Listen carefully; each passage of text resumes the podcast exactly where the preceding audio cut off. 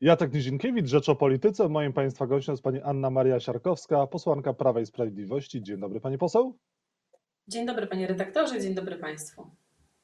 Pani Poseł, czy sercem i ciałem wspiera Pani obostrzenia wprowadzone wczoraj przez rząd? Zapowiedziane przez rząd, wprowadzone w sobotę. Obostrzenia były rzeczywiście zapowiedziane, natomiast y, uważam zdecydowanie, że kolejny lockdown jest absolutnie niepotrzebny. Jest to lekarstwo, które jest gorsze niż choroba. No ale pani poseł, pan minister e, zdrowia, pan Adam Niedzielski mówi, że musimy zaostrzyć te obostrzenia, żeby wyjść zwycięsko z pandemii. No to jak inaczej? Panie redaktorze, y, ja polecam przyjrzeć się wypowiedziom polityków em, w ciągu ostatniego roku, e, kiedy już wiedzieliśmy, jakie są skutki wprowadzenia lockdownu i dla całej gospodarki, i również dla systemu zdrowia. Em, Mówiliśmy wielokrotnie przecież, że lockdown nie działa. To nie są, to nie są takie rozwiązania, e, które by były rzeczywiście e, skuteczne, e, skuteczne zresztą na tyle, e, ażeby tę poprawę w systemie, w systemie opieki zdrowotnej e, zapewnić, a jednocześnie, e, żeby po prostu nas wszystkich nie zrujnować. Lockdown nas rujnuje. Już tylko pierwszy lockdown kosztował e, naszą gospodarkę 277 miliardów złotych. To jest ponad 5 razy tyle, ile rocznie wydajemy na obronę narodową. To są gigantyczne pieniądze, a już nie wspominając o kolejnych lockdownach. Tego nawet nie jest w stanie em, zapełnić, e, jakoś zrównoważyć tarcza antykryzysowa. Co więcej, przecież te pieniądze nie biorą się znikąd. Te pieniądze, jeśli nie z kieszeni obywateli, to musimy w dalszej kolejności pożyczyć i zadłużyć nasz kraj. Na lockdown nas nie stać. Pani poseł, no to w takim razie po co ten lockdown, po co te obostrzenia? No, e, na pewno intencją jest to, ażeby, e, ażeby mm, pomóc, tyle że już wcześniej powiedzieliśmy, taka pomoc nie działa. E, Wielokrotnie przecież politycy, nawet też Prawa i Sprawiedliwości to podnosili. Ja przypomnę, że chociażby pan e, minister e, Gowin mówił o tym, że e, na lockdown nas nie stać, że to kosztuje e, 100 miliardów złotych miesięcznie. Pan minister, pan premier Gliński mówił również we wrześniu, że mm, lockdown nie działa, że należy innych rozwiązań tutaj poszukiwać. A zatem no, dziwi mnie fakt, że w sytuacji, kiedy, kiedy po raz kolejny stajemy przed wyzwaniem, niewątpliwie jakim jest, y, jakim jest obciążenie systemu opieki zdrowotnej, po raz kolejny sięgamy po lockdown. To naprawdę zadłuża nasze państwo też w taki sposób, nie tylko niszczy przedsiębiorców, y, nie tylko niszczy życie ludzi, ale również zadłuża nasze państwo w taki sposób, że nie będziemy w stanie takich e, obciążeń na dłuższą metę ponieść. Y, Jakie państwo zostawimy naszym dzieciom? Musimy być odpowiedzialni. Co więcej, badania, które są y, dostępne, dostępne w sieci, które zresztą publikowałam na swoim e, Twitterze, wskazują na to, że jeśli porównamy mm, 166 państw i poziom obostrzeń, w których NIK był wdrożony, z e, ilością zgonów, e, która, e, która była w tych poszczególnych państwach, to widzimy, porównując tych 166 państw, że tu nie ma żadnej wyraźnej korelacji. A zatem to nie obostrzenia, nie zamykanie gospodarki, nie niepozwalanie ludziom pracować i wychodzić z domu jest tutaj właściwym rozwiązaniem. Trzeba szukać innych. No jeżeli nie obostrzenia, jeżeli nie lockdown, to co pani poseł w takim razie? Panie redaktorze, no i myślę, że mamy wielu mądrych ludzi, którzy powinni przede wszystkim sporządzić raporty, analizy. Mamy już ponad, e, ponad 12 miesięcy minęło od, od momentu, kiedy po raz pierwszy zamknęliśmy gospodarkę e, i należałoby ocenić skuteczność e, poszczególnych rozwiązań, które były, które były wdrażane. Należałoby również zidentyfiko- zidentyfikować te obszary, które rzeczywiście które rzeczywiście tutaj są jakby największym, największym zagrożeniem, bo na przykład jeśli zamykamy szkoły, czy mamy jakieś polskie badania na ten temat, jak wirus się rozprzestrzenia w szkołach, czy to tylko po prostu pewne założenia, tudzież, e, tudzież em, pokazujemy pewne podobieństwa, czy szukamy pewnych podobieństw, e, które były w Stanach Zjednoczonych publikowane, no ale powinniśmy mieć chyba własne. Najwyższy czas. W takim razie na jakich badaniach, na jakich ekspertyzach i kto doradza ministrowi zdrowia i premierowi Morawieckiemu przy decyzjach o kolejnych lockdownach, o kolejnych obostrzeniach? Pani wie kto? Mamy radę no, przy premierze. Takim najbardziej znaną osobą, oczywiście stojącą na czele tej Rady Medycznej, jest pan profesor e, Horban. E, Niemniej jednak e, ciekawa jestem właśnie, jakie, jak wyglądają też prace tej Rady, jak wyglądają decyzje, podejmowanie decyzji odnośnie wdrażania kolejnych obostrzeń, e, bo tutaj przypomnę chociażby jedną ważną rzecz, która nam umyka. Zgodnie z konstytucją prawa i wolności obywatelskie może ograniczać jedynie Sejm w drodze ustawy. Tutaj e, po, takie jest dzisiaj podejście, że jest pewna delegacja generalna związana z ustawą o chorobach zakaźnych u ludzi i na podstawie tej delegacji generalnej wydawane są rozporządzenia ministra zdrowia. Natomiast wielu konstytucjonalistów podnosi, że takie rozwiązanie jest wprost niekonstytucyjne. Te obostrzenia powinny być każdorazowo podejmowane przez Sejm. Tymczasem dzisiaj mamy politykę w której rozporząd- rozporządzeniami są wdrażane kolejne obostrzenia, co więcej rozporządzeniami ministrowia. One, jak się wielu ludziom wydaje na Radzie Ministrów, nie są szeroko konsultowane, tylko no właśnie, to, to, są, to są jednostronne rozporządzenia ministra zdrowia, zapewne konsultowane z premierem, e, zapewne w jakiś sposób konsultowane z przedstawicielami czy z całą Radą Medyczną, nie wiem. E, Jedno jest pewne, powinniśmy, powinniśmy pytać o to, jak rzeczywiście wygląda ten proces, a żeby ten proces był transparentny, a żeby się nie okazało, że tak naprawdę dwoje, troje ludzi decyduje o, e, o tym, e, jak są i kiedy wdrażane są obostrzenia, które dotykają wszystkich nas i które zadłużają państwo na y, wiele, wiele, wiele lat, tak naprawdę na przyszłe pokolenia. To są gigantyczne obciążenia, nie powinniśmy do tego przychodzić tak tak po prostu lekko. Warto pytać i warto się o to, w to wszystko włączyć i również, również opozycja, tutaj ze strony opozycji e, nie słyszę bardziej krytycznych, krytycznych głosów, chociaż w tym wypadku by się na, tak naprawdę ten krytyczny głos e, bardzo mocno e, przydał. Ja wiem również, że wielu polityków Zjednoczonej Prawicy myśli podobnie. Natomiast no, poprawność polityczna wielu jeszcze mocno sznuruje usta. Mam nadzieję, że to w najbliższym czasie się zmieni. Ten proces wprowadzania obostrzeń, e, proces wprowadzania e, lockdownu, nawet jeżeli on jeszcze nie jest taki twardy, jest e, nietransparentnie dokonywany? Panie redaktorze, w moim przekonaniu, jeszcze raz powtórzę, te decyzje powinny być wdrażane drogą ustawy podejmowanej przez Sejm, który debatuje też na tym, jakie e, rozwiązania należy, należy podjąć.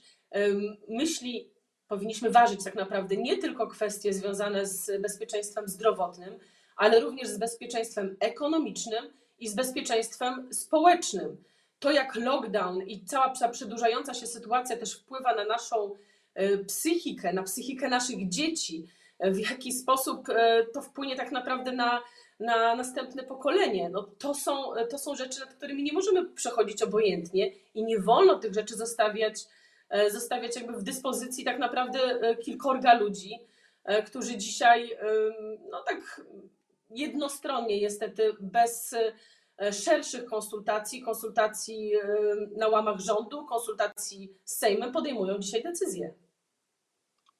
Gdyby tego typu decyzja była przegłosowywana w Sejmie, pani głosowałaby przeciwko e, lockdownowi, przeciwko tym obostrzeniom wdrożonym. Na pewno przeciwko kompletnemu lockdownowi.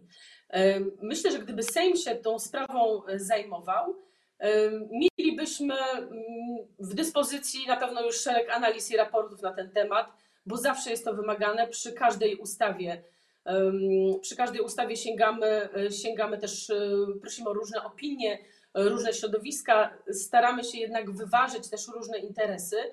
To nie jest tak, że no, ustawę pisze, pisze jedna osoba, a potem ta ustawa w takim kształcie jest przegłosowywana. To jest zawsze do pewnego konsensusu się tutaj dąży. W tym wypadku nie ma szans na konsensus, kiedy, kiedy te decyzje tak naprawdę zapa- zapadają w bardzo wąskim gronie. Przedszkola i szkoły powinny być otwarte? Tak, uważam, że nasze dzieci nie powinny więcej czasu e, spędzać e, przed komputerem, tak jak to się teraz dzieje. E, Wiele godzin, naprawdę wiele godzin spędzonych przez komputerem bez żadnej przerwy, bo jeśli rodzic tego oczywiście nie pilnuje, a nie zawsze rodzice, którzy też pracują zdalnie, e, są w stanie, e, są w stanie na bieżąco to kontrolować, to dziecko, kiedy jest przerwa pomiędzy zajęciami, dalej korzysta z komputera, e, nie odchodzi od niego, potem po całym dniu e, boli go głowa, jest rozdrażnione. E, Wpływa to również negatywnie na, na życie całej rodziny, bo no dziecko czuje się też uwięzione, brakuje mu.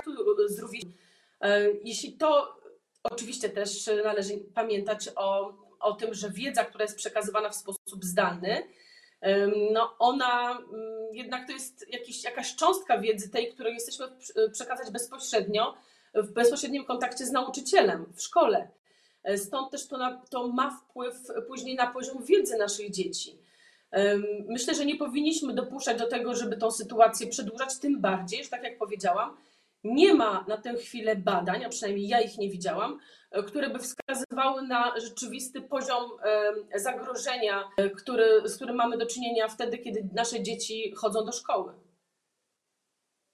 Chodzi o sklepy, to one powinny być poza spożywczymi hurtowniami budowlanymi pootwierane? E, Panie redaktorze, tak jak powiedziałam, należy się nad tym wszystkim pochylić i, i zastanowić nie jednoosobowo. Niemniej jednak uważam, że e, jeżeli nie mamy żadnych badań wskazujących na to, że lockdown działa, a wręcz przeciwnie, są badania publikowane, niestety nie polskie, e, które wskazują na to, że to narzędzie jest po prostu nieskuteczne, to po co zatem wciąż y, zamykamy gospodarkę, licząc na inne efekty niż te, które były poprzednim razem. Chyba powinniśmy się uczyć już na, no, na też na swoich błędach bo, i, na, i na, tym, na naszych doświadczeniach. Jeżeli mówiliśmy o tym, że pierwszy lockdown był mimo wszystko potrzebny, bo nie wiedzieliśmy, z jakim zagrożeniem przyjdzie nam się zmierzyć, nie byliśmy przygotowani w, w środki sanitarne, to dzisiaj jesteśmy do tego, do tego przygotowani. Nie ma potrzeby wdrażania kolejnego lockdownu, a po, po tym lockdownie jeszcze kolejnego i jeszcze kolejnego. Do czego to tak naprawdę prowadzi? Do ogromnego zadłużenia państwa i sytuacji tak naprawdę bez wyjścia. My musimy mieć pieniądze, musimy mieć pieniądze na ochronę zdrowia, musimy mieć pieniądze na bezpieczeństwo, na obronę narodową, musimy mieć pieniądze na edukację. Skąd weźmiemy te pieniądze? E, jeśli, jeśli tak naprawdę ludzie nie pracują, a rząd oczywiście też musi wówczas sięgać po, po różne środki e, pomocowe, organizować tarcze antykryzysowe, tak żeby w ogóle ludzie mieli jakiekolwiek środki na życie. Ale rząd nie ma własnych pieniędzy. Jeśli brakuje ich w budżecie, to trzeba je pożyczyć. I my pożyczamy też pieniądze. Niedługo też staniemy przed taką decyzją związaną z mm, z planem e, odbudowy, e, który też jest związany z pożyczkami, z dotac- dotacjami z Unii Europejskiej, oczywiście uwarunkowanymi czym? Kolejnymi podatkami, które będą nakładane na Polaków. Podatkami, które będą już e, bezpośrednio na rzecz Unii Europejskiej, takich jak podatek od plastiku. Tych podatków jest wiele, nie wszystkie są jeszcze szczegółowo określone e, i no, Unia Europejska, która będzie nam użyczała wówczas y, pewnych pożyczek, też musi te pieniądze skąd wziąć. Te pieniądze będą znowu pochodziły z naszych kieszeni. Pani poseł, pani poseł, ale pani koledzy z rządu mówią, że przedsiębiorcy nie mają się czego obawiać, Polacy nie mają się czego obawiać, bo są tarcze antykryzysowe, kolejne i pomoc jest wdrażana. Czy ta pomoc dla przedsiębiorców jest wystarczająca? To należy zapytać przedsiębiorców, czy jest wystarczająca. Natomiast rzeczywiście tarcze, które są wdrażane, one y, opiewają na mm, no bardzo, to są bardzo duże środki, ponad 300 miliardów, y, ponad 300, chyba 70 miliardów złotych y, obecnie zostało y, przeznaczone na, mm, na pomoc w ramach tarczy antykryzysowych. Niemniej jednak to nie są pieniądze, które gdzieś ma rząd y, i które mm, nam tutaj spadły z nieba, tylko to są pieniądze, które albo pochodzą e, od obywateli, albo są po prostu pożyczone. I my to będziemy musieli kiedyś spłacić. Y, Ostatnio ukazały się w, na portalach internetowych e, takie szacunki, że e, kolejny lockdown, że ten lockdown, jeśli będzie trwał e, tyle, ile jest zapowiadany, każdą rodzinę, każdą rodzinę w Polsce, czy każdego podatnika nawet, będzie kosztował 20 tysięcy złotych. Więc musimy sobie zdawać z tego sprawę, że my za to wszystko zapłacimy, bo pieniądze nie biorą się z nieba, tylko albo, albo z naszych kieszeni, albo są też rozłożone na, na po prostu na raty, które i tak to my będziemy musieli spłacić. Pani poseł, musimy powoli kończyć, a mam jeszcze trzy pytania. Proszę o krótkie odpowiedzi. Proszę powiedzieć, jeżeli chodzi o kościoły, to czy w kościołach powinny być wprowadzane obostrzenia? Jakiekolwiek obostrzenia, które są wprowadzane w kościołach, powinny przede wszystkim na samym początku uzgadniane z e, episkopatem z racji tego, że prawo do wolności religijnej i prawo e, związane z tym prawo do sprawowania kultu religijnego jest prawem e, chronionym w sposób szczególny konstytucyjnie. Co więcej, obowiązuje nas w tym względzie również konkordat. I państwo nie ma tutaj mandatu do tego, żeby jednostronnie takie, mm, takie obostrzenia wdrażać. Musi to być zawsze w drodze konsensusu. E, Jeszcze jakby nawiązując też do wcześniejszych argumentów, które podnosiłam, również nie mamy badań na temat tego, e, w jaki sposób to zagrożenie jest obecne dzisiaj w kościołach e, i na ile tam wirus się rozprze, rozprzestrzenia. Czy to jest jakieś bardziej szczególne miejsce niż e, sklep spożywczy? E, Wydaje się, patrząc na to, sami przecież e, wielokrotnie robimy zakupy, e, widzimy, jak wygląda sytuacja w, w różnych supermarketach. I tam ludzie się przemieszczają, mają ze, sobą, mają ze sobą styczność, ale jakoś nikt nie podnosi konieczności zamykania supermarketów, co oczywiście byłoby swoją drogą zupełnie absurdalne, bo my musimy jeść, ale tak samo jeśli chodzi o ludzi wierzących, e, to dla nich em, możliwość uczestnictwa w mszy świętej, e, uczestnictwa w sakramentach świętych jest tak samo ważna, nawet bardziej ważna niż, e, niż jedzenie. Jest to źródłem, jest to źródłem e, siły dla ludzi wierzących. Jest to możliwość również spotkania z, e, z e, Bogiem bezpośredniego. Tak? W, mm, to trzeba uszanować. Nie można nad tym przechodzić e, obojętnie bagatelizować, zestawiać, nie wiem, z siłowa, siłowniami czy parkami rozrywki i mówić, że to tak samo powinno być zamknięte. Nie, to jest dobro chronione szczególnie konstytucyjnie, właśnie prawo do wolności religijnej. Pani poseł, no tylko, że wie Pani, mamy teraz, e, jesteśmy na pierwszym miejscu w Europie, jeżeli chodzi o zgony i czwarte na świecie, więc e, jeżeli nie lockdown, to pytanie w dalszym ciągu co? Jeżeli nie te obostrzenia wprowadzane, to co? Bo sytuacja jest dramatyczna i rządzący starają się w ten sposób ustrzec społeczeństwo i tą e, falę wyhamować trzecią. Przede wszystkim, panie redaktorze, otwarte. Szpitale, szpitale powinny być zaangażowane w, e, w pomoc ludziom. E, Obojętnie, czy ktoś jest chory na koronawirusa, czy ktoś e, ma nowotwór, czy też ktoś ma złamaną rękę.